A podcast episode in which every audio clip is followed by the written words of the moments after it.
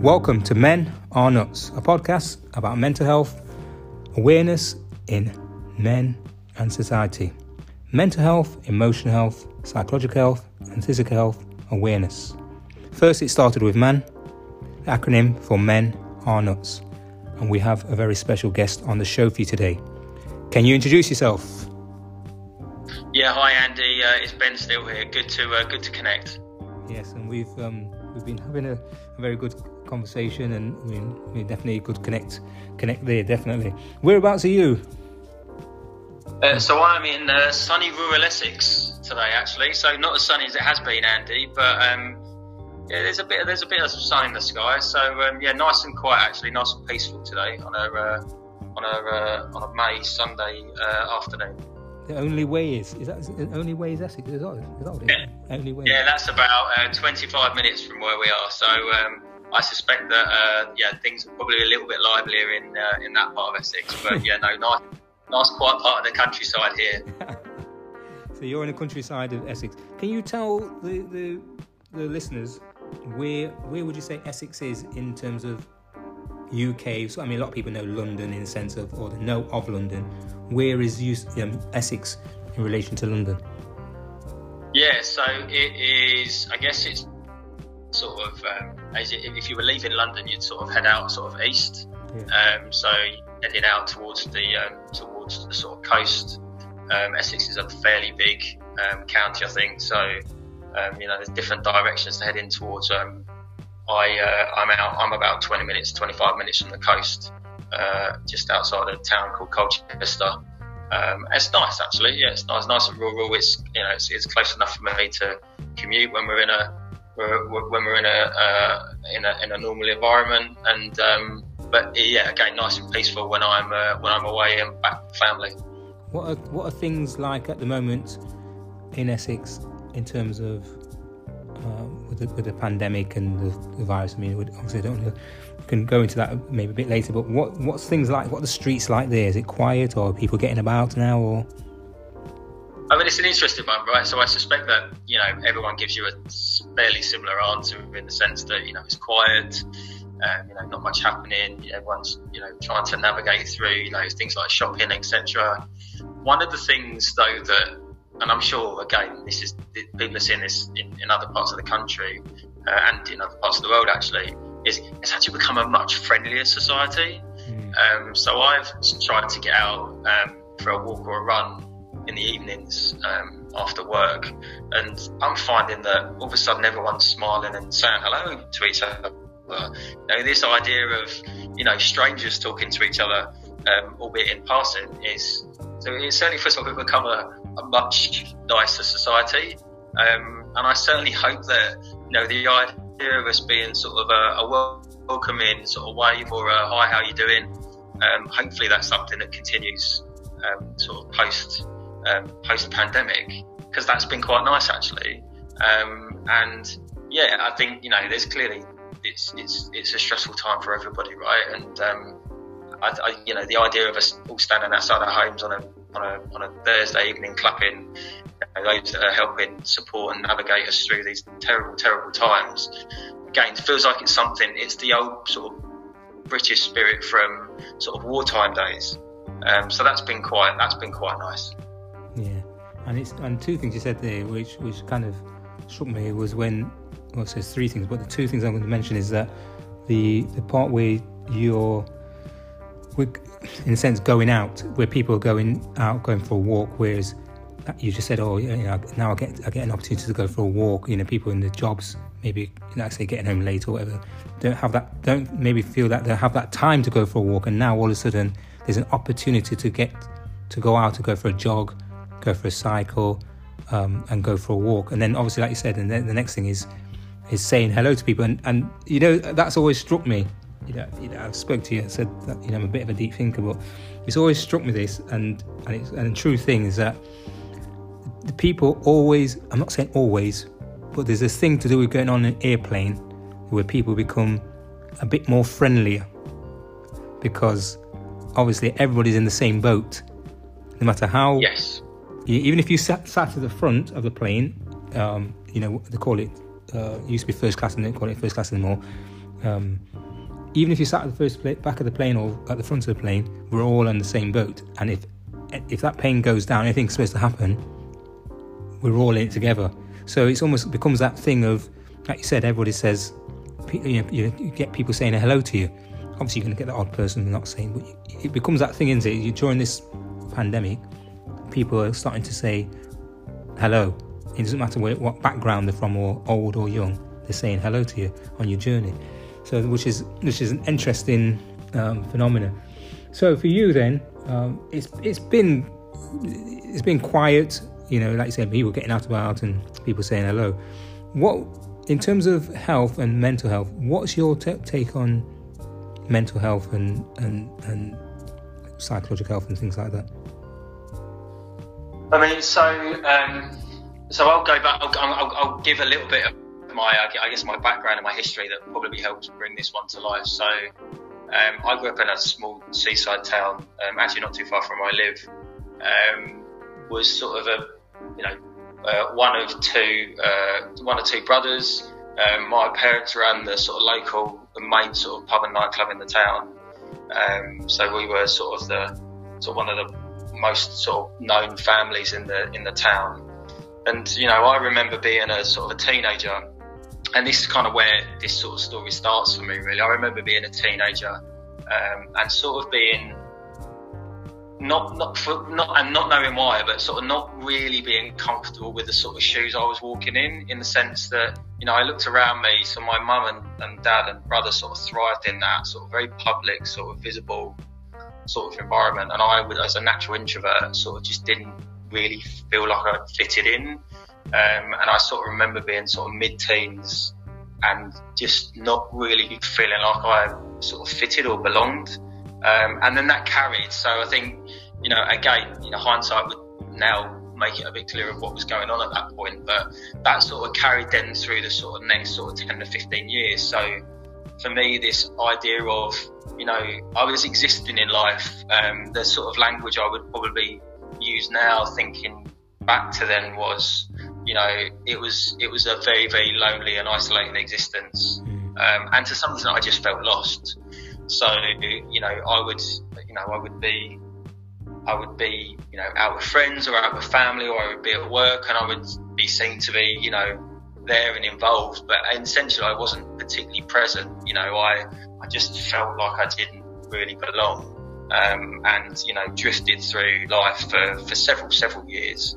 Um, I mean, coincidentally, sort of at broadly at a similar time, um, I and again this dates back to sort of early teens actually.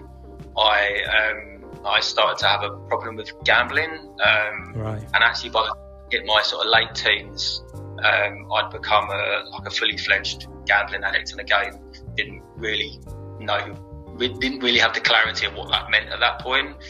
Um, so I sort of had this I mean, I would say sort of addiction and um, de- depression, which is essentially what I was ultimately diagnosed with. Uh, they make for they make for good bedfellows in a very very toxic, very very toxic way. And um, so I literally drifted through life without any sense of who I was. Um, it's very difficult to say I was a, like a shadow of my former self because there was no real former self. Yeah, yeah. So I was just a shadow, really. I was just, you know, and hiding in plain, you know, hiding from life in plain sight, essentially. Um, and I got to sort of my my late twenties, um, and I think started to realise that this just can't be normal, right? So what what how I felt, and you know, this idea of the fact that you know everyone around me just seemed to be having a ball, and I just didn't really seem to, you know, my idea of a, a, good day for me was like a like a seven out of ten, but my sort of my default was like a four or five out of ten, right? And it just didn't feel like it just didn't feel right anymore. And I just I just slowly come to the conclusion that something needed to change. Um, sort of lateish twenties, um, was fortunate enough to find my way into sort of Gamblers Anonymous and into those rooms to get support. And then a couple of years later, um, finally managed to sort of find myself um, in with a doctor uh, being treated for, for sort of a mild form of depression. Um, and that was great because, again, as nasty as those two things were um, in isolation and also together, actually being able to be treated for both at broadly a similar time actually then I was then able to sort of start to slowly sort of put my life back together. Um, and that, you know, from sort of 30 onwards, I'm early 40s now. From sort of 30 onwards, it's just been a sort of a, a sort of a, a, journey of renewal uh, and sort of rediscovery and sort of personal growth. Um, and you know, the, the, the gambling, thankfully, I, I, I, remain in recovery. And there's been one or two relapses since, but generally speaking, I, I remain in recovery. Some good structure behind me, um, and that's given me, you know, a lot more. Um, time and, and, ability to think about sort of my my mental health uh, and you know the ongoing challenges that that will present um, at given points in time. Um, yeah. And it certainly does. It, you know, there are there continues to be you know good days and, and not so good days, but certainly I feel far more equipped for that now than I than I had been in the uh, you know in the, in the previous years. Yeah, and it's and it's it's um it's, it's funny it's funny depression and how how we as humans um, can deal with things, deal with things during, you know, not knowing that we are depressed and not knowing the symptoms or signs. Um, and um, you know, I always, I always bring up um, the, the, footballer. You know, it's funny because we, we, question things, and we, it's not until it happens to us that we realise. I remember the, the, you know the footballer. You know, I won't say his name, but you remember him. You know, one of the best. You know, Swiss, one of the best footballers at the time, and you know, had the world at his feet, and all of a sudden he was saying, "Oh, i have got depression," and people people always associated not having depression with someone who's got loads of money. Do you see what I mean? Someone who's wealthy yes. and, who's got who's rich. Um, you can't be depressed. You, you have got the world at your feet. You, you, you know you're earning millions of pounds. But that, that doesn't that doesn't that doesn't equate to whether you're depressed or not. Um, so for you, you you you kind of did you feel when you were a young younger age let's say like you're under 10 or 12 or whatever did you feel did you have many friends? How did you feel at that age if you can remember? And what what was it that made you feel like oh i didn't belong? What you know was any was there any signs of you know somebody you know not having any friends or was it um you didn't was, was, was there sibling, you know, was it rivalry in terms of sibling rivalry? What was it? I mean, a, I think it's a really good question. So for me, like, like primary school age, you know, primary school years were were fantastic from from memory, right? They were full of everything that uh, you know a, a, a, an age at that point should be. You know, fun, um, you know, friends, frolic, family, and everything else. I think I was a um, you know, I'm a relatively smart guy and I was a relatively smart boy. And I think by the time I hit secondary school, um, I guess a combination of, you know, the, the, the, transition and hormones coming as I hit you know, puberty age plus all of a sudden then the social dynamics around friendships and all that kind of good stuff. And again, if you'd have looked at me, um, you know, I was part of the in crowd. You know, I was part of a sort of an affluent working class family, so I didn't. I got to do a lot of things that others didn't. Um, so I, I, I, think outsiders looking in probably looked at me and thought that I had absolutely everything, you know, and, and maybe more um, than, than, than they could even that they could even um, than want for.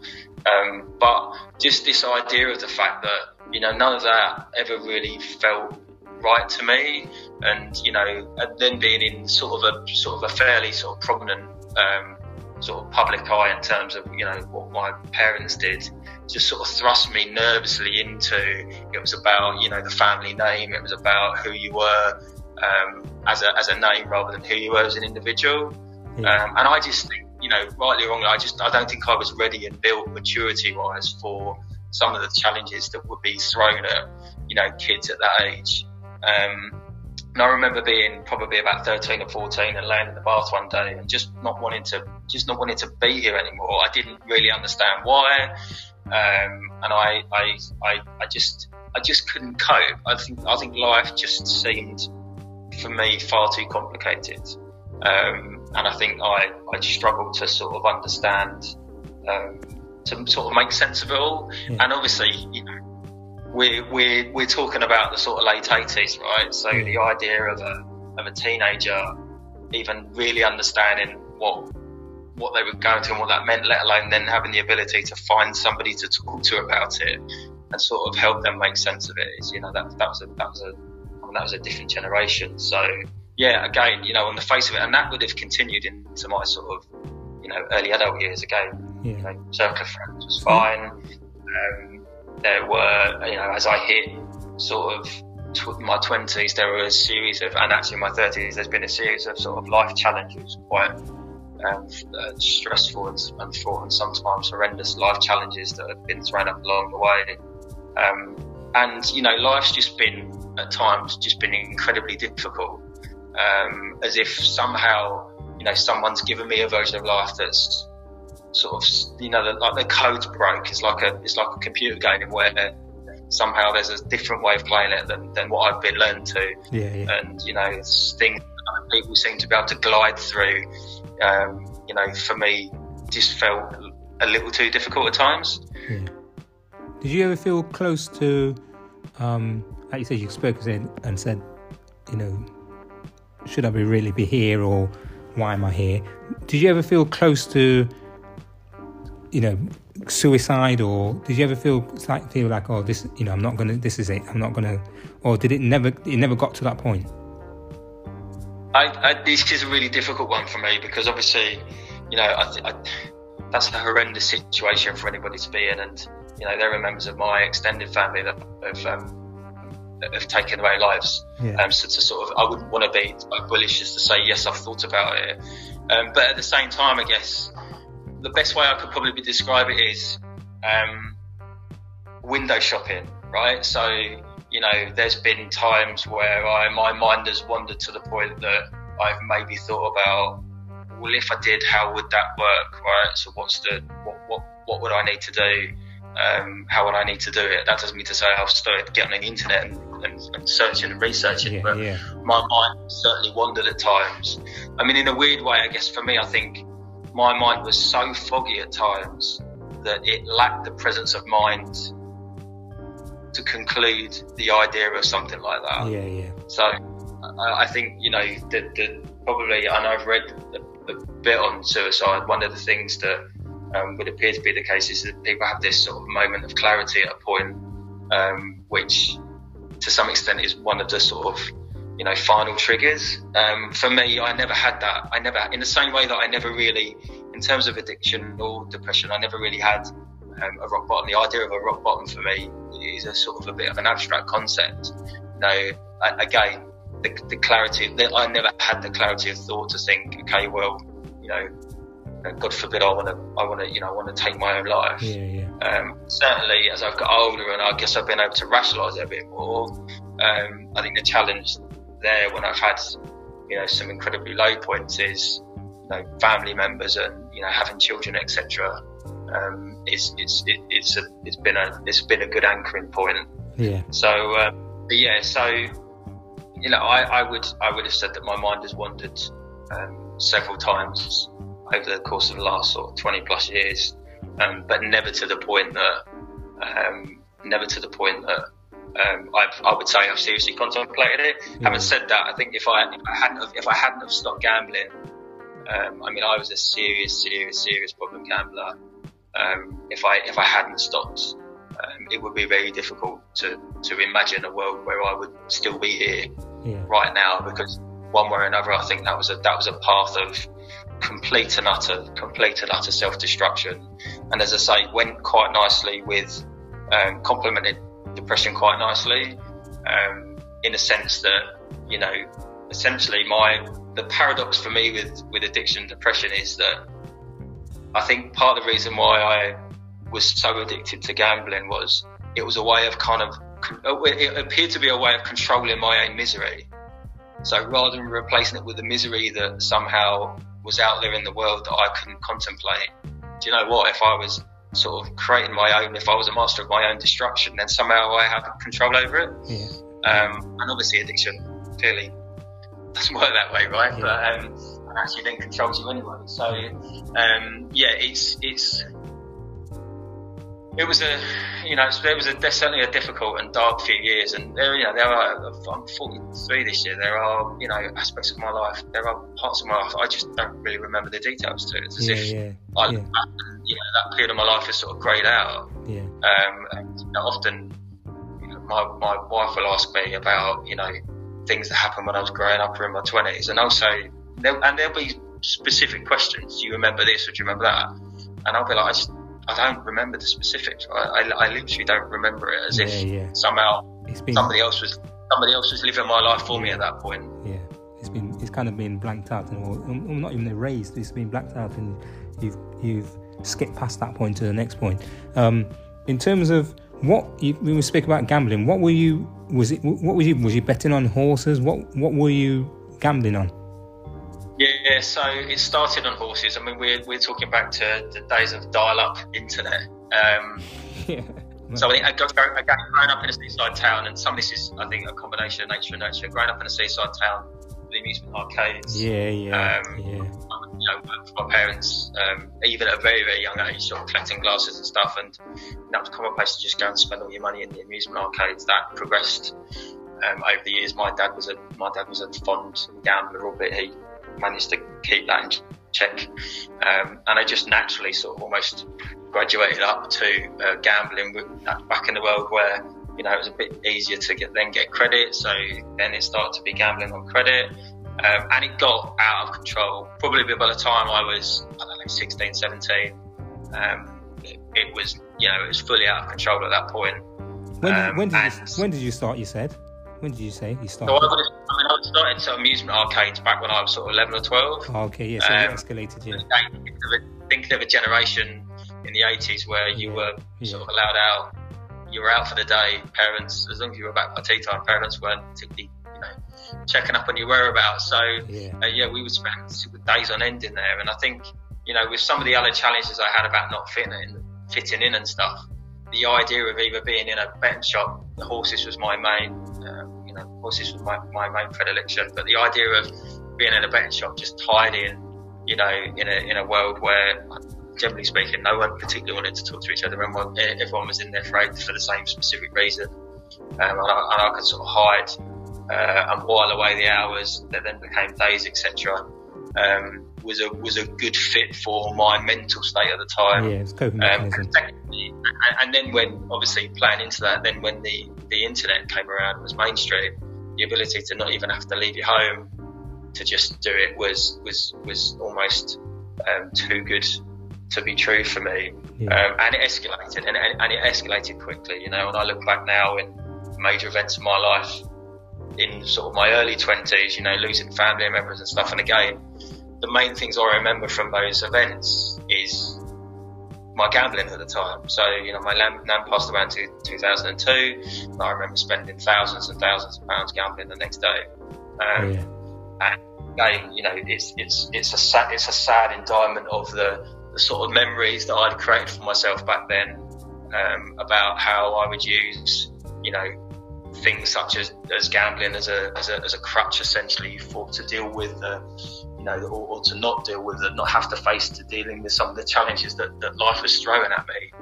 Um, and as I say, there's been several, several um, quite awful uh, situations that have happened even in the last 10 years that thankfully I've been much better equipped for. Um, there's certainly, certainly I've still have my low points, but I haven't felt the need to revert back to sort of that version of me from from many many years ago. Yeah, yeah, and what you're saying there is, um, um, you kind of, you kind of, um, looking at it in kind of retrospectively as well, and introspectively is that your gambling became a coping mechanism for your, for what you were going through for your your your your mental health, and what you saw as um, you not fitting in and and struggles and and and like I say the, the start of the depression. Um, you were using gambling as a tool to kind of yes it started as a bit of fun you know the, the two p's and whatever it is and the two p machines and things Yeah. like and then it escalates to this massive thing um, where you start like you say it becomes it becomes a lot harder um, to deal with um, as you get older it's funny because uh, you know as you as you get older you, you, you tend to get a bit wiser but but then the wiser you are in terms of gambling is that you end up with more money and you end up spending more money Yes. um, what for you in that sense you know for, you know obviously people listening out there will be what, what how did you feel when things were when you were winning and then how how did you feel when you might have lost, and you know was was a loss was in in terms of loss was a small loss as big as you know did that impact you as much as a uh, a big loss, or did it not even impact you at all? Well, I think again, I think you know, in the in the in the last few years of gambling, it wasn't really about winning or losing. It was just a process. It was just yeah. learned behaviour. Yeah. Um, and actually, um, you know, it was the outcomes were almost irrelevant. irrelevant now, yeah. clearly, losses were relevant because you know that meant that, that, that, there was a, you know, there was there was there was money being lost. But actually, the so the wins. Um, you know, the the sort of upturning um, sort of uh, sort of mental state or even adrenaline, that, they had very little impact. You know, a win would typically just be followed with another bet, right? Um, it would be like, you know, winning the uh, Olympic, you know, gold medal and then literally just finishing the race and starting another race, right? It wasn't really about winning. It was just about, it was just about a process. Uh, and obviously losses were tough, right? So, you know, losses could be they could be age defining, right? If you were, if you were, I mean, I, I, I, I t- probably total gambled in in my lifetime um, is seven figures. Um, so, you know, essentially, it got to a point where you know big bets could have losses on big bets could have you know significant implications on the on the next you know ten years in terms of my sort of um, economic existence and the ability to you know have a family, move home, etc., etc., um, and sort of the, and some of the, the debts that were sort of now starting to accumulate and follow me around. I mean, fortunately, from my own perspective, I always, I, through all of this, I was able to work and actually forge a, yeah. a relatively career. So, to some extent, that was almost my sort of saving grace, and, and in, in a lot of ways, really was my true sort of support mechanism, my true crutch. But um, yeah, the the the low as long as the, for me it's like all addictions right? As long as you always it was always about the next bet. So win or lose as long as there was the ability to have the next bet then things were never quite finished right? It was typically at the end, the end of the day or you know when you run out of money then the reality then sit in and again it's like you know the day had been a blur. I can't quite figure out how i'd got to that point. And yet i had and i was even you know significantly better off, or in most instances, it's significantly worse off. And then life would then be about, or immediate, in immediacy would be about trying to work out, oh, crikey, how do I, what do I need to do next to face into this, right? So is it, you know, is it more and more? Is it, you know, I've got to do something different? You know, I've, I got to go and apologise to someone because I promised I would do something for them that day and I didn't? Um, and you know, I saw know several several relationships, um, whether it be with friends or partners, family members that were to a large extent destroyed over that period. Yeah. Uh, and now it's difficult to look back now and sort of reflect on. Um, I remember my, my, regrets are more about how I let other people down rather than you know my regrets personally. Yeah. Um, but yeah, it's it's it's it, it's difficult in the sense that you know, it would be very, very easy to look back and have regret. You know, there are, as I said before, the idea of rock bottom for me in addiction doesn't really make any sense. I've had several rock bottoms. They've not necessarily been addiction or depression related. They've been other life event related. Yeah. Um, for me, addiction and depression were just one long numb existence. Yeah. Um, with very, very few peaks, and clearly there would have been some uh, you know some punctuations of joy along the way, but they weren't overly memorable as such. Um, and the low points again was just more of a of a humming of sort of you know sort of to some extent of pain and misery um, that was to a large extent being driven by my own behaviour um, and my own choices, which were being sort of fed by my sort of mental state. Yeah. And did you did you have did you did any of your family family members know that what was happening? Did you ever tell them? Did you tell them later on, or did they know something was happening, or they just they were just kind of blindsided? You didn't you didn't mention it. I think pretty much everybody who was close to me knew I had an issue. Now again, um, the extent to which they they understood that issue or knew the extent of it, I think is, is will vary. I mean, my my family situation growing up was a complex one. My mum and dad were in a were in a um, 30 year 30 year plus very toxic marriage. Um, my mum's spoken quite openly in recent years um, about the sort of emotional abuse she suffered from my dad. So my my my parents were distracted by um, by other things. Let's just say. Um, so uh, I guess you know again hindsight would suggest that I maybe would have benefited from sort of a, a different parenting strategy.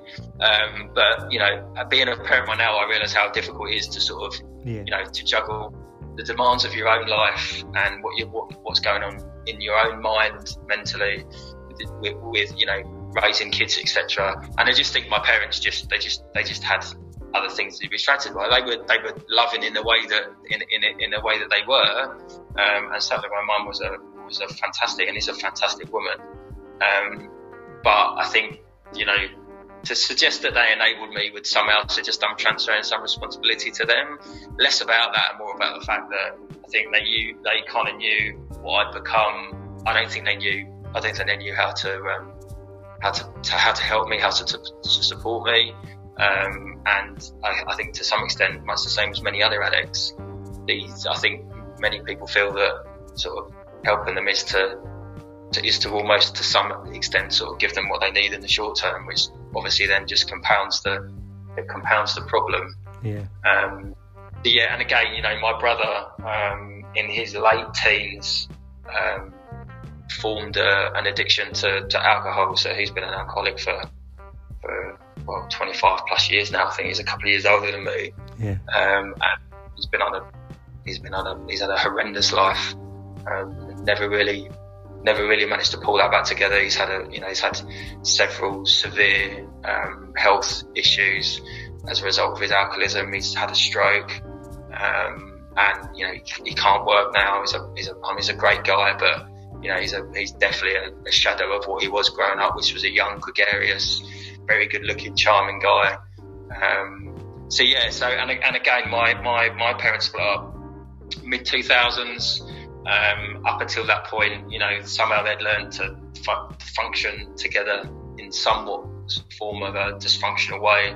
Um, my dad, then in his sort of mid 50s, um, for whatever reason, then you know turned to alcohol, and in the in the space of probably about five years, um, became uh, an acute alcoholic and, and, drunk himself to death. So um, clearly, it would suggest that backstory would suggest that there's something in our DNA. I know different people have different views on whether um, addiction is a is a is, a, is encoded in people's DNA, but there would be some suggestion that there's something in our underlying DNA that that, that sort of is common.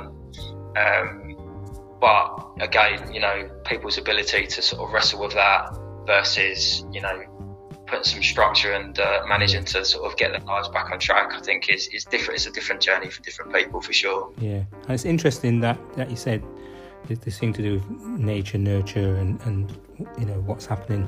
Because it's, it's yeah, and what's interesting about that story is that you and that's not say it happens in in in everywhere for everybody is that you, you like you say you grew up in a in a seaside place. You you you around in a sense um, gambling machines and and obviously things like alcohol being you know um, in a pub and things like that um, so those, you know, again, we can we can go into those things and think about whether those things play a part in the role of somebody. I mean, not everybody who, who has a problem becomes an alcoholic, but it, it, depends on what's happening in their lives and what's going what they're going through. It's something that they can readily turn to.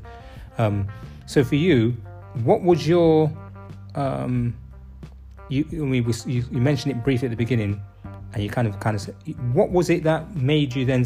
What came first? Was it you getting help for the, is it you recognizing, oh, I'm an, um, I'm, a, I'm, I'm an addict, or I am depressed? Which one was it that you were first getting help for? Which one was it that yes. you recognized? I'm going to get help for this. Maybe this will help that. So I, so in, in 2004, I um, found myself in um, a Gamblers Anonymous support group for the first time, May 2004. Um, which was the start, right? So it was it was it was that before it was. Um, I hadn't been. I didn't go to the doctors um, about my sort of mental health. Can I ask you how, how, how did you find yourself there? You said you found what made you. What was it that made you be there or get there? Was it was it was did somebody say to you you need help or is it you? Was it you or your mental health saying, "Oh, you know what, I, I need to get help with this"? Yeah, I mean, I, I, I, um, I, think I just arrived at a point, and maybe to some extent, maybe this is sort of my nuanced version of a rock bottom, in the sense that I just realised I got to a point where I just couldn't continue doing what I was doing. Um, I'd realised, you know, quite obviously how self-destructive I was, um, and you know, I, I just knew that I didn't I didn't have much left in me to continue to live a life and exist in the way in which I had. I think I'd I'd sort of entertain the idea of seeking help for addiction for a while before I actually went, mm. um, and it probably took me I don't know a few months to get to a position where I was ready to to sort of walk through those doors. Um, but yeah, so it was it's sort of driven by me. I didn't tell anybody I was going. Um, I think as much for any other reason that I didn't want to. I didn't want to make any commitments. yeah, so you sure recognized you recognized it. You recognized it in yourself. Then you recognized that you you you had this. You, it wasn't like somebody. It wasn't like a you know an eye-opening thing or anything. Like you kind of you was almost like self-aware in the sense that I know that I've got this. Maybe I just need to do something about this. Yes. Yeah, and I, I, I think that you know, I, I, bearing in mind probably at that point I was what 27, so I'd had some form of a problem um, with gambling for the best part of 15 years, right? Mm. So that was over half my life at that point. So, you know, it, it, it clearly taken me a number of adult years to really try and process what was happening. And obviously, the depression at that point was still sort of undiagnosed. So, you know, it's very difficult to separate the addiction from the sort of the, the for the mental health. Um, and really, at that point, I guess I was just looking for a way out um, or an answer. Now, whether it was an answer for the addiction or an answer for the depression or, or a combination of two, um, I guess is unclear. But my sense was that, and it comes back to that point about, you know, the consideration of taking my own life. I think that at that stage, I knew I couldn't continue. I, for whatever reason, had decided that the route that I was probably the brave enough to take um, was one of uh, of help yeah. support rather than one of you know one of suicide. Um, and you know, I'm, and I'm grateful to myself. I think for having the presence of mind to do that. Mm. And actually, you know, I think I was clearly ready for. Um, I was ready for support. I was. I was.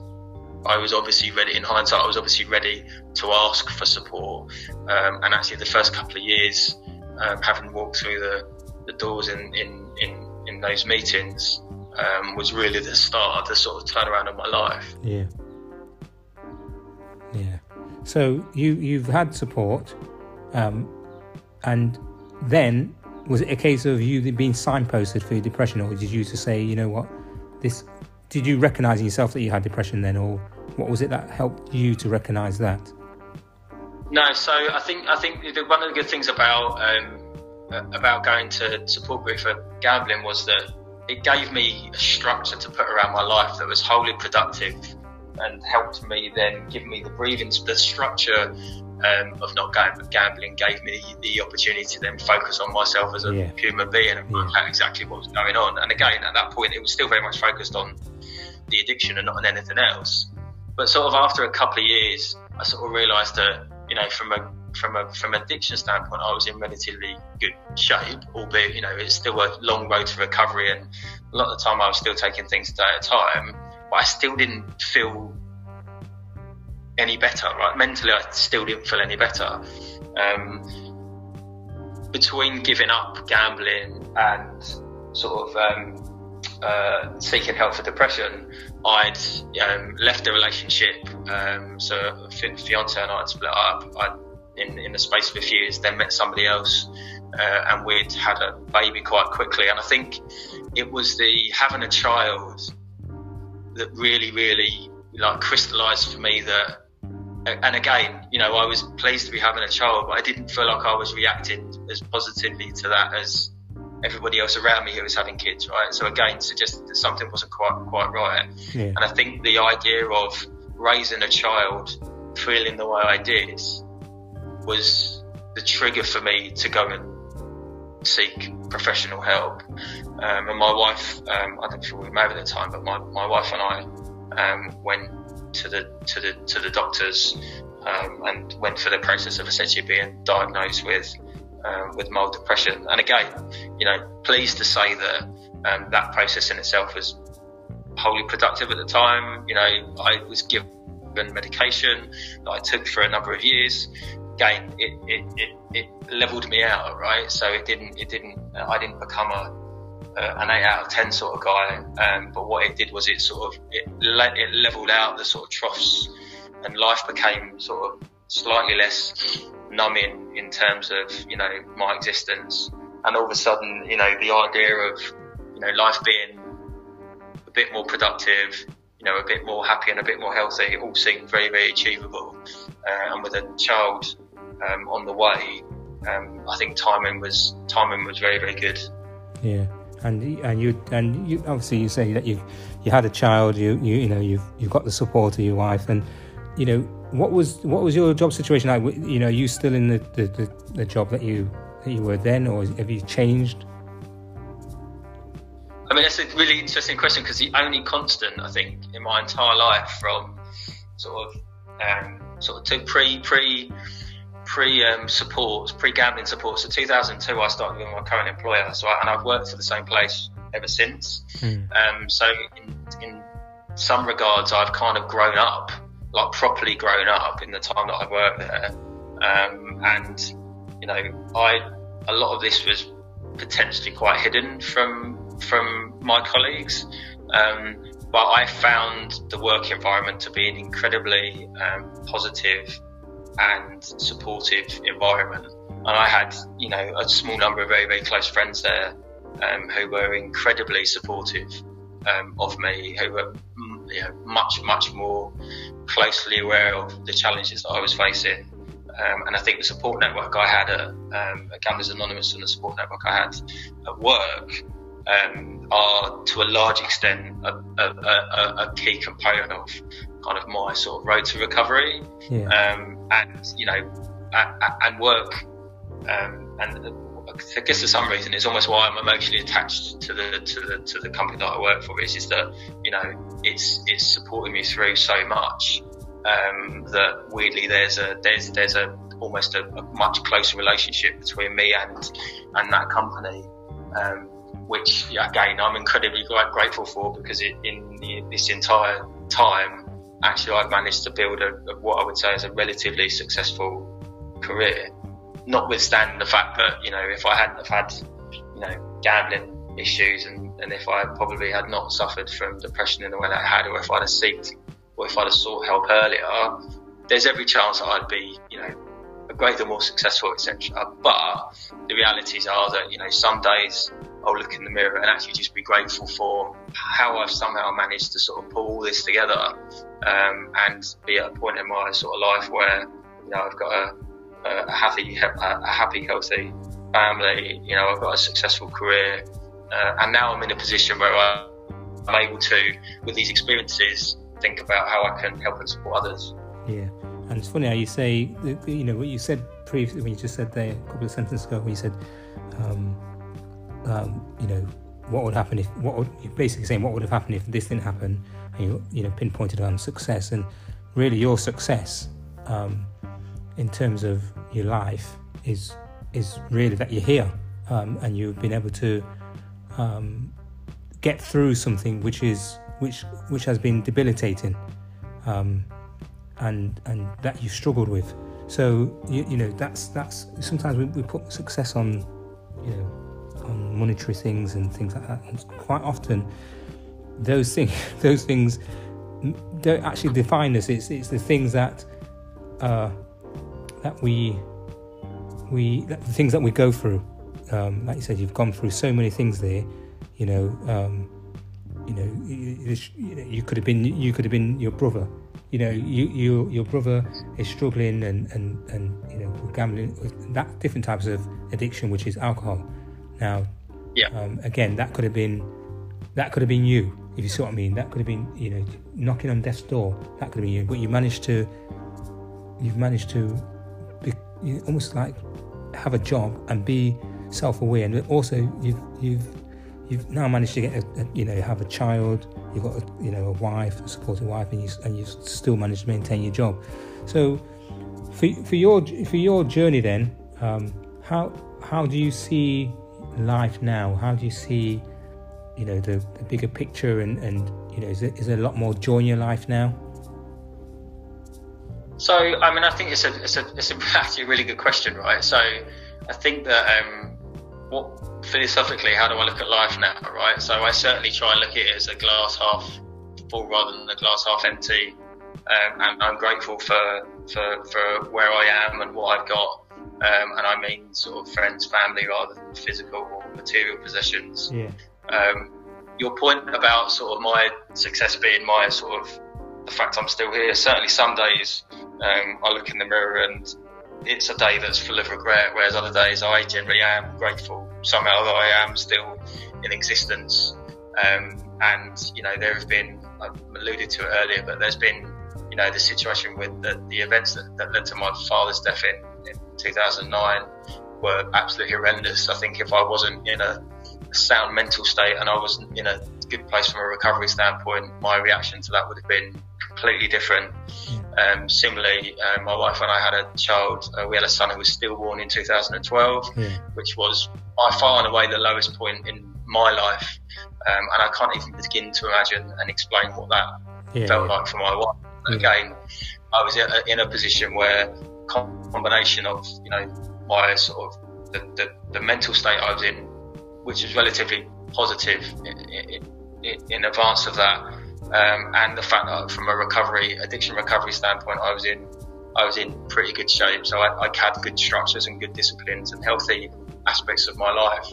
Um, that meant that when things like this happened, that I was able to withstand those, right? So I had stronger foundations, right? Yeah. These things were not, these are big life events, right? Horrendous life events that were, would sweep, would have and could have swept me off my feet at any point and Yeah. taken me in any, or who knows, any direction, Yeah. you know, and the, there's certain situations. My brother, my brother's been in a coma because of, because of, of a stroke.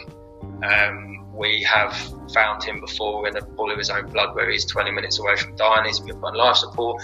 Again, all these things are things that have happened post my sort of road to recovery from a, an addiction and from a from a um, from a depression standpoint. And I just wouldn't have had the wherewithal um, to have withstood one, if not several of these. Um, so would I, you know, did I want to be stress tested or have I wanted to be stress tested so much over the course of the last 10 years? No, of course not. And, you know, some horrible, horrible things have happened to some people who I, who I love dearly. Having said that, actually, you know, I've been fortunate enough to be in a position where I've been able to, to survive and get through those, again, with the support, with the healthy and wonderful support of others. Um, and there's a, there's a there's a sort of a story and message of hope, I think, in that quite bleak, um, that quite bleak and quite sad story, and that's kind of what I retain. You know, I look now, I'm looking out outside, it's quite bright. Um, the day's now about for looking for the they're looking for the the brightness in the sky rather than sort of focusing on the clouds, and certainly the the the philosophy I'm trying to carry going forward now is, is exactly that: is to try and look for you know the the, the, the endless hope and possibilities that are out there, um, rather than agonise over too much of what's happened and brought me to this point. Yeah, definitely. And and you know, when I was saying there about, I mean, I wasn't when I was saying about you could be in a certain position that you could be, you you know, when I was saying that you could be your brother or, or in that situation because you both were part, you know, both had um, an addiction. It's what, Yes. it's what what I was saying about that is that what you're here, you're you're both here, but one you, in a sense, when I when I look at it, is that I'm I I was a twin and my twin died. So I look and thinking, well, my I'm here. There's a reason why I'm here, um, and the reason there's a reason why I'm here, and he isn't, and and maybe that reason is to go and do this podcast or to help people. Or, do you see what yeah. I mean? So it's almost like yeah. it, it's almost this thing to do with you know looking into yourself and thinking, you know, this is my, this is this is my journey. I've been on it, and it's not to say oh it could have been worse or it could have been this but but the bottom line is I've, I've done I'm doing I'm on my journey and this has happened to me and I might get a few lows or I might go a few downs or whatever it may be but um, I'm here. I'm here to tell the tale. I'm here to to maybe inspire others. I'm here to be here for my wife or my son. I'm even here for you know maybe even here for my brother to to you know you know to to to get some strength off. Um, so, like, like you know, I think that's the reason why I was saying that. So, for you, um, you you've done all these things, and you you've what? How do you you you said a brilliant thing about the clouds, and and uh, you know, it's a brilliant brilliant line there. What would you say um, for you in terms of helping? You know, what your what would you like to see your where would you like to see your message go? in terms of helping others would you would you would it be something that you'd like to speak about in terms of being on podcasts or um, being a speaker or just people to hear your story? Um, that's a really good question, actually, because I think again I've arrived at this point in my life where it sort of feels like there's a story that I want to tell. I'm not quite sure, kind of, how I want to do that, yeah. um, and, and, the extent to which people want to hear it. Um, but certainly, you know, I guess for me, it's difficult that there's there's there's there's there's not like a big headline message in there, right? For me, other than the fact that you know these things we, we can as individuals with our own challenges. You know, there is there is the opportunity to to to, to get through these things. I mean, the the Serenity prayer that's practiced in you know all of the different support groups, Alcoholics Anonymous, Colours Anonymous, Narcotics Anonymous, etc., which is, you know, grant me the serenity to accept the things I cannot change, courage to change the things I can, and the wisdom to know the difference. You know, it's never more true. It's that it's that courage. You know, that I think that courage is in all of us. Um, for some, it's more obvious than others. Um, and the idea of you know, if this story helps, you know, a few others understand maybe some of the challenges that they're, they're going through, understand that it's entirely entirely fine and, and it's the right thing to do to go and talk to somebody about that and seek help, and that help might just be a friend or a family member. Um, that it's you know it's generally okay to not be okay, and we particularly as men, and this is why I'm a big fan of the, the podcast, Andy. The idea that as men, you know, it's really it really is okay to be talking about these kind of things, right? Um, and there's a brave new world out there where you know guys can can have a discussion about stuff that's on their minds um, and not have to keep that to themselves or bottle that up anymore. Um, and you know, the old adages still continue to run through. Right, the problem shared is a problem halved. Just the ability to be able to have a conversation with somebody and know that somebody is kind of that somebody's got your back, right? That someone is looking out for you, they're checking in on you. They might not be able to actually do anything for you. So to have somebody else who is looking out for you and caring for you um, is incredibly, incredibly powerful. And I owe a lot of what I am today to others, you know, whether that be a stoic, absolutely resilient and, you know, inspirational mother, um, uh, you know, a wonderful, brave, uh, incredibly brave wife. And thankfully we had twin girls a couple of years ago, which will never, um, we'll never forget the memory of the son that we lost, but um, is is something that we'll cherish. And again, your point, Andy, about journeys.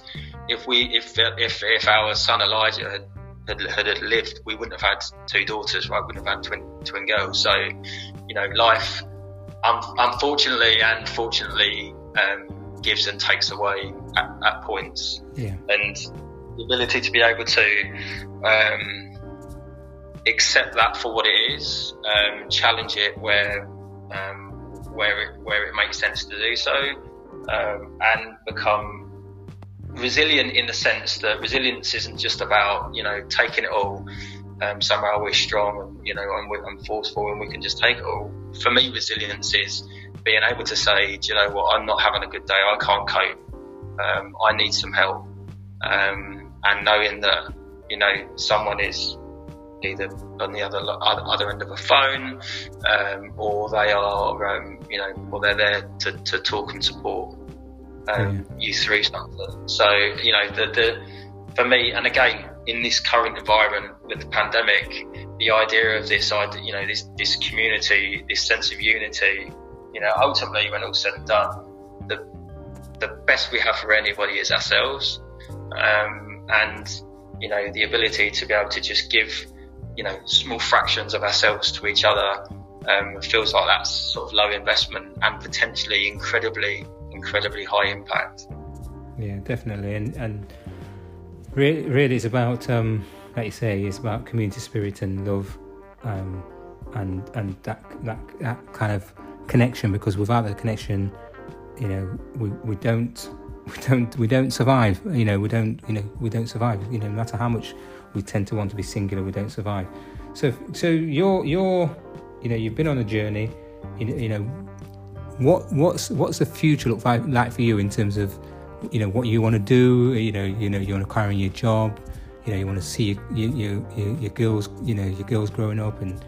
What what what's what's what's the bigger picture for you? Spurs winning Spurs winning the league. that's it. Well, that's it. That's definitely a, a, a, dream for sure. But um, I think you know, up until this point, I've been fiercely ambitious, um, almost to the point that, well, certainly, I think it's been, you know, there's this there's this concept of cross addiction, and I certainly think I've become what there's a there's a professor at Wharton in the US called Adam Grant. I think he coined this term. Um, uh, what did he call it? Engaged workaholic, and I certainly I'm an engaged workaholic. So um, which is a, is a function of, of, of, to some extent of cross addiction. But so I've always been fiercely ambitious. I think as I've got older um, and you know my career's progressed, my sort of underlying sense of purpose has been um, sort of reframed somewhat away from it just being about the next big role and more about the ability to serve others. Yeah. Um, and you know we've done some work as a department um, over the last couple of years to sort of define what our own personal sort of journey statements or purpose statements look like. And for me, I struggle to get past this idea of serving others. So whether that be in a traditional sort of customer sense, um, or whether that's in a colleague, um, or you know the, the, the, the teams that work for me sense, um, or, or, beyond that, you know, out there in the community and friends and family and, and, and everything else in between. My sense is just to be able to be there to serve others, and I don't quite know what that looks like. Mm. Um, and I know it sounds quite sort of, it, it sounds quite grand, grandiose and, and a little bit pithy, but this idea of being able to to help and support and touch the lives of others in a way that is positive to them um, and hopefully, you know, if if my ability to do that helps just one person be able to, you know, get their life into a into a happy, more productive and positive state, then I one one it would be difficult to argue that the whole journey's not been worth it. Yeah, yeah. And you use two words that you that you kind of question, but really you should go for it. Is grandiose and pithy. You should you should use those words and take those words and and push yourself forward to, like you say, to go and help um, to to go and help try and help people and and because you you've got a you've got a you know you've got a backstory and quite often people have, you know people have spoken in the podcast and said oh quite often the best people to speak about certain situations, so maybe it be depression or um, PTSD or whatever it is, is those who have gone through it themselves rather than somebody who hasn't been through it telling you all these stats and what, blah blah blah. Um, you know all these all the science, you know research and what they've done, and they've never been through it. It's quite often the best person for it to come from is someone who's been through it themselves. So you'd make a you, you know you'd make a good uh, I'd say an advocate or um, mentor for that. Um, so you know, I say, you know, um, I hope you know you you know your, your family and you know, during these times of of of the pandemic. You know, I hope everyone's your family's okay. You know, you, know, hope everyone recovers. Um, and you, you know, you're, you're you're on your journey, and I hope your journey inspires inspires others. And, and I hope you do something that you know. I really do hope you you, you take your your journey and, and use it to kind of help others. Because um, I think it'd be you know be a brilliant thing for, for people to not just hear your story, but just to, to almost connect with you in that way, like I've connected with you today. Um, so, thank you for coming on and you know talking about your journey and and what you you know what you've gone through. Um, uh, we can we can speak about um, Spurs. Spurs for those listeners out there, Spurs are a team in the in the Premier, in the Premier League, um, based in based Tottenham Hotspur, based in London. Um, you know, what do you go and see them? Do you do you do you go and watch Spurs? You know, is that part of your your your weekend ritual? What is what is this love for Spurs? Yeah, so I'm a season ticket holder for my sins. Have been for uh, almost 20 years now. I um, actually one of the positive things um, I, I, I haven't not really connected with anyone that I grew up with, with the exception of one guy. Um, he's a great guy, and him and I have been season ticket holders for the best part of 20 years. So, yeah. you know, we, we get every other week to spend, and this point about sharing with other guys, right? We get to spend, you know, an afternoon together where we'll drive down. It's about an hour and a half drive for us. We drive down into into London. Um, we catch up on everything that's going on in, in the world and in our lives, and we share you know challenges and frustrations, and then we get to shout a football match. Um, and then drive home in silence because we're exhausted. So, um, yeah, it's a shame this podcast almost um, it would have been helpful helpful to have been 12 months ago because it probably would have been a bit more full of hope from a football standpoint. but um, it feels really weird at the minute to, to you know we look at everything else else that's going on around us, and actually, sort of, football is clearly an important part of people's lives, and hopefully, at some point, when you know, you know, senior figures on the football side are able to figure out how we can get that back for people, and I think hopefully it's going to be really, really good for people's yeah. mental health and people, yeah. big part of their life. And to be honest with you, sport, um, sporting in general is, is, a, is a massive. Um, it should be on it, or it could be and it is a massive part of people's lives. And if, if, whether you're playing it, watching it, it's also good for your, your mental health. And also that thing like you just said about the bonding. Um, quite often people don't see the thing to, to, do, the ritual of, you know, for some supporters it's about going to get the pukka pie and and and yes, you know that whole thing and and that kind of is is a is is a thing that no matter what the result is, no matter what the result is, yes, you, you, if you lose, you, you, you kind of come home a bit, might come home a bit grumpy or whatever. But it doesn't, it, in a sense, it doesn't last because you've you've bonded and you've you've connected and you've had a day out and or night out and or whatever it is. And you know, if that's and if that's what's making you and it's keeping you happy for that moment and all that, you know, for the week or whatever, despite the results, then brilliant because then there's loads of talking points. So yeah. It's it's almost like a microcosm of this whole discussion, right? Because the point about well, what's next is well, that drive, you know, that drive down to to the game is full of hope and optimism of what lies ahead. Um, and you know, some days that optimism comes to fruition, right? And, and other days it, it doesn't. But do you know what? You know, football fans, that certainly the, the hardcore football fans wouldn't change that they wouldn't change that for a minute, right?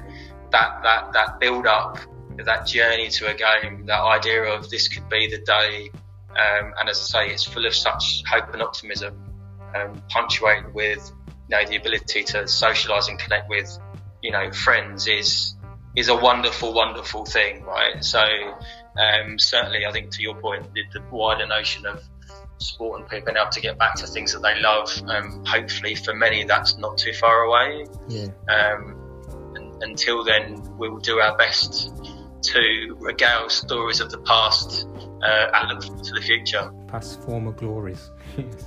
um, yeah, we know we know that very well. Liverpool, past former glories, thirty years of hurt.